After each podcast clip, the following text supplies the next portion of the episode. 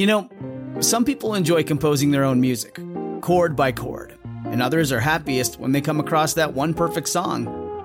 Work is not a lot different than that. Whether you prefer building your own workflow or using a pre made template, with Monday.com, you and the team can work in a way that's comfortable for everyone. Tap the banner to go to Monday.com and build your own amazing workflow or find an awesome template. No judgment. Dear young married couple, do you struggle to repair after an argument? And uh, does the tension go on for days? If so, we're going to break down those steps for how to repair after an argument and really smooth things out. Yeah, this is something I think that uh, we see a lot, a lot of couples struggling with in their Mm-hmm. marriages, uh, and there are steps that people could take that could really help uh, change the way they relate to each other after an argument. So, first of all, if you didn't see the last episode or listen to the last episode, go do that. We talk about um, how to really rescue an argument that's going nuclear or a toxic argument, toxic cycle that you're in. And we give you five steps for how to really rescue it. So, what we're talking about now is now that you, you're calm, you're able to process things without um, getting back into the argument. Argument, now you can go to these steps that we're going to cover here in this video. Yes. So we need to be de escalated. But then the step one for repairing would be really taking responsibility for the part you played in this argument. Yeah. And I think this is a very difficult one for most people to do that are human. Mm-hmm. If you're not human, it's probably really easy. but, but for people who um, have a little bit of pride in them, um, like me, And me. I- and you. yes, we would just assume maybe you know, unless you're just an amazing human being, um, you know, it's difficult really to take the responsibility. We said in the last video that we talked about with uh, the timeout tool that we taught, um, just how we get wrapped up in our own narrative. Mm-hmm. We see that we're the right one here, obviously. Mm-hmm. And the other person is super off. They have no right to truth, or, you know, their feelings don't matter as much as yours do here. And this is kind of just how we get very self centered within an argument. Mm-hmm. And rightly so. A lot of people have been hurt. A lot of people have, um, you know, pains and trauma and so many things. And maybe they have really good reason to be on guard because this person has gaslighted them or all these other things. But we're not trying to like fix everything. Remember that there are so many different disclaimers that we can give here. Totally. Yeah. Um, but for let's say a a you know a couple that's in a a fairly good place, Mm-hmm. but tends to get and and doesn't have deep hurts uh, within the relationship or like broken trust. yeah. Um, taking responsibility is a huge deal. Absolutely. And so, if you find yourself in one of those other places that Adam just mentioned, um, there are other resources for you. So, this video may not be the next step for you. It might be that you need to download our five steps when trust has been broken. Yeah. Just go to the resources page on our website. Um, you can download it there. Um, it might be that you need counseling. It might be if you're in an abusive situation, it might be that you need distance from your spouse. So, um, you know, just depends what whatever situation you're in. Uh, really try to understand the disclaimers that we're putting out there right now and um, before you go any further. So this video is meant for like we said earlier those who have already listened to last week's episode and those who find themselves in a pretty good relationship a pretty healthy place where you just get into conflict sometimes. How to repair when you're coming back from that conflict. Right. And actually, we saw some uh, some a survey or not a survey, but a study done that has said it's it's not the amount of arguments that you get in that determines your happiness, but it's how you handle them. And specifically, we would look at after the argument, or even maybe there's still an argument happening, um, and you guys took a break from it, you know, decided to come back later. It's all about like after you repair how quickly can you turn your affection back on? right Um, so many people we see they turn off their affection for days. Like Yeah. af you know, this is normally a couple that's been it's been happening for a while and they can't seem to get a handle on what's going on. Um, and this is where it we start to get worried about the relationship is when people turn their affection off Right. until a future date and Yeah. there is no like they don't know how to turn that back on but it's starting to damage their relationship Yeah. So, step one, own your part. Step Yes. two, tune into your partner's feelings. So, really try to acknowledge, and we ended the last um, episode with this, but um, acknowledge why they're feeling the way they're feeling and that it makes sense to you. Really validate that. And it doesn't make you wrong just to validate that they're feeling the way they're feeling. And we gave a specific tool. Um, it's called Because, Because, Because. And it's how you can actually validate how they're feeling. So go back again to the last episode to listen to that piece. yeah so taking responsibility for what you're doing and then validating how they must be feeling how they are hurt um, i go back to a, a recent argument between us um, I'm, we might have shared this somewhere i can't remember but it's just helpful because i think we handled it really well I don't know which one you're about to share. Oh. We've been doing this for 13 years, folks. So we've had practice. but um so we were in uh, New York City Oh, yeah. and uh, We handled that one pretty well. yes, we did. we handle most of our our arguments really well. It's just the ones we don't talk about. I'm just joking. It's so fun. It's a funny thing to say. We argue well. but the thing is is everyone is going to argue. Yes. Every single couple unless people are stuffing, right. right? Or um, Or there's abuse. Or there's because abuse. someone's really dominating and controlling. Right. Yeah. right. So it's a healthy thing to argue. Yeah. So the the way we handle this, uh, Karissa has a way of when when things get hard, she just slaps the happy face on it and says, "Hey, let's we're all going to be happy. We're just going to push through this."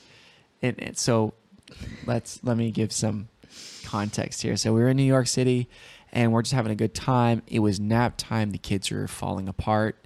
Um, and it was hard. We had a double stroller. We were like in the middle of, I think it was Chinatown or something, and you know, couldn't get around everything. And it was just, and we couldn't find any food that we liked. and, um, and we like Chinese food, but we couldn't find food. Yeah. Don't get us wrong here. Yeah, there was like all we could find were like hole in the wall places that smelled disgusting, like fish smells coming out. Like, Karissa is a scent person, and she does not like fish smell. yeah. So, long story short, she she had this is her way of coping with difficulty. It's we will stick to the plan. We will go to every single marker on our itinerary at the designated time, We were trying to get to Wall Street. and you will be happy. and for me, I'm much more go with the flow. Like, hey, if the kids are falling apart, we probably don't need to go to every single place on the itinerary. Let's just call it a night. We or call it a day. We had a great time. We made some great memories. Let's go make some more memories out at the hotel. That's my take on it. And I'm like, these are going to be memories to last a lifetime. We're never going to regret that we went to Wall Street without a nap for the kids, but we will regret just giving in or giving up, right? So that's my mentality. So, a- and there is merit for both of us here. Yeah, nobody's, nobody's right or wrong. Nobody's right or wrong. We could uh, just you know go home. We we could also push through, but this is just our way of handling stress. Mm-hmm. And generally, when it, it's kid stress, right? So, um, we handled this badly. We were getting really frustrated with each other, and I, we started feeling bad feelings toward each other. I mean, we weren't being mean or anything, but it's just we were frustrated, you know, like mm-hmm. stuff wasn't going the way we anticipated. Or we should say this frustration is a result of unmet or uncommunicated expectations. Mm-hmm. So I had unmet expectations, and she did too. yeah. And we really weren't talking about it because we were supposed to be having fun. so And so my my frustration comes out in like pursue, pursue, pursue. Yeah. Let's have fun. Let's cheer everyone up. And then your frustration came out in like withdraw, withdraw, withdraw. Yep, I'm getting more and more frustrated. Yeah. So, how do we handle this? Um, well, I think we just, I was like, okay, we got to figure this out. We have to talk this through. I'm frustrated. She's frustrated. We, we both had enough of this, right? So um, I remember we finally found some food and I was like, all right, Adam. Now here's the deal. Most of the time that I've I apologize, I don't feel like apologizing. That's a big deal. Like I just know it's the right thing to do. I have enough confidence that when Karissa is apologized to and I take responsibility and I work through it, that she's going to do the same thing. She's not going to pile guilt on me or shame on me or try to like stomp me into the mud. I can have confidence there. So I try to take the step that needs to ha- happen and do it well so that we can move on and figure things out. Because I like being connected to my wife. It's not fun being disconnected. Yeah, you did really well. I mean, you owned your part and then you totally validated my feelings. Mm-hmm. And you know, you guys that's that's a point to make there like mm-hmm. Anybody can own their part first. Like Yeah. that's that I totally can and I do sometimes. But this was a good example of him owning his part first and that was a way that he chose to lead. You mm-hmm. know, like people ask, well, what does that look like when the man is the head of the house or they're leading their families? And this is one example of how that can look. That Adam led us by getting us out of that cycle. So Yeah. I really appreciate it. It prompted me to own my part next. Absolutely. You know, it's not always me leading that charge. Sometimes it's Karissa. But in that time, it was me, you know, stepping back and looking at the whole thing Yeah. and, and trying to understand it, what happens. So, so that's the first two steps. Step three is bring back the affection. Damage happens when you don't bring back the affection after the argument. You're not going to teach your spouse anything by being cold to them for, you know, days or hours and hours. And it's not your job to teach them a lesson. Right. right. Bring it back. And I, and I know the damage happens when people decide not to be affectionate. Mm-hmm. So even you know, try to smile at them. Try to reassure them. I'm I'm sorry. I'm a little bit upset still, but I'm tr- I'm I'm trying to bring this back around. yeah. You know, reassure them that you're not trying to disappear on them for the next you know five days. Yeah. Bringing back the affection can look like just a physical connection, like a, you know, putting a hand on the knee. Mm-hmm. Adam will do that often for me. It makes me feel like we're we're Yeah. connecting. I'm the pursuer, so for him to like take an action of pursuit really feels like we're connecting. That took a while for me to figure out too. So it could look like that. But depending on the situation, bringing back the affection could look like an apology. Sometimes it's not a situation that merits an apology. Sometimes you're both just sad about something that happened, or you're Right. both just overwhelmed with the stress of getting out the door. Um, so sometimes it's that. Sometimes bringing back the affection is saying, hey, we're a team. Let's figure this out together.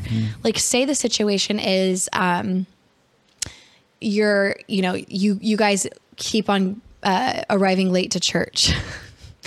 That may or may not be the situation that happened for us. Probably not.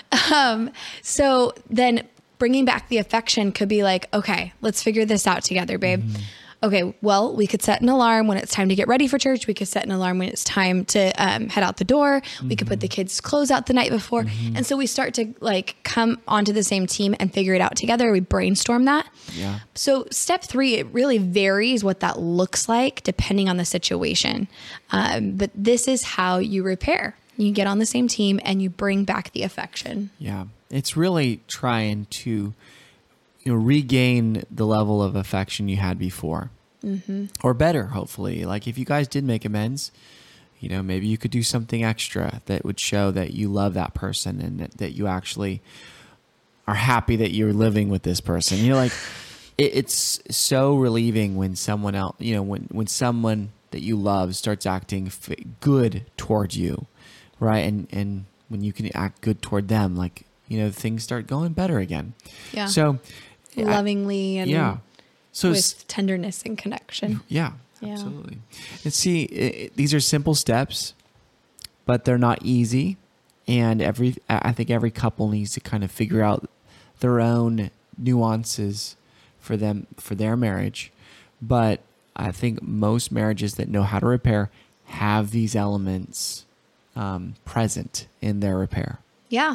And remember back to the study that Adam cited earlier, it's not about how many arguments you have. It's okay to argue, um, but it's about how you handle those arguments. So if you're handling them well, it's going to look a lot like what we described in these steps in last episode and this episode.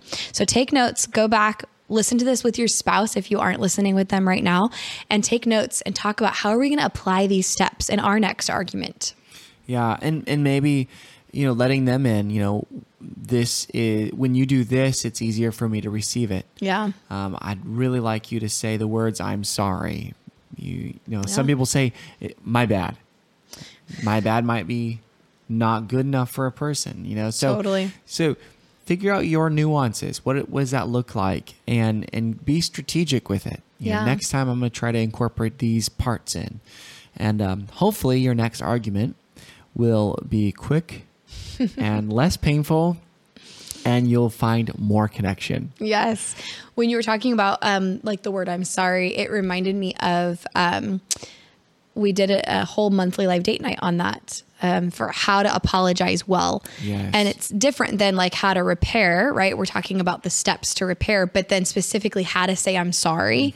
Um, we did a whole date night on that. We also workshop, yeah. Yeah, a workshop. We also did a date night on what you're really arguing about. Yes, the dream behind the conflict. Seriously, what Chris is saying here is you need to be a part of our monthly live date night. That's what I'm saying. You know, we don't talk about it a ton, but we put a lot of effort and forethought into where marriages need to be supported. yeah. And uh, we always have um, worksheets and prompts for you guys to talk about what's happening in your marriage. Um, this was not in the notes to talk about it. um, but seriously, monthly live date night is $10 a month, or it's cheaper if you do an annual subscription. Um, we meet uh, one Friday a month um, for hour and a half. We do the first section is all about whatever we're talking about, the topic, and then we leave it open for Q and A afterward. And it's always a great, great time with people all over the world. Um, we have quite a lot of people that join us, and it's it's actually become kind of a family on there. It's it's a lot of fun. That is my favorite part. Like hearing from each couple about like their successes and even, you know, their um, hard times and praying with them through those hard Yeah. times.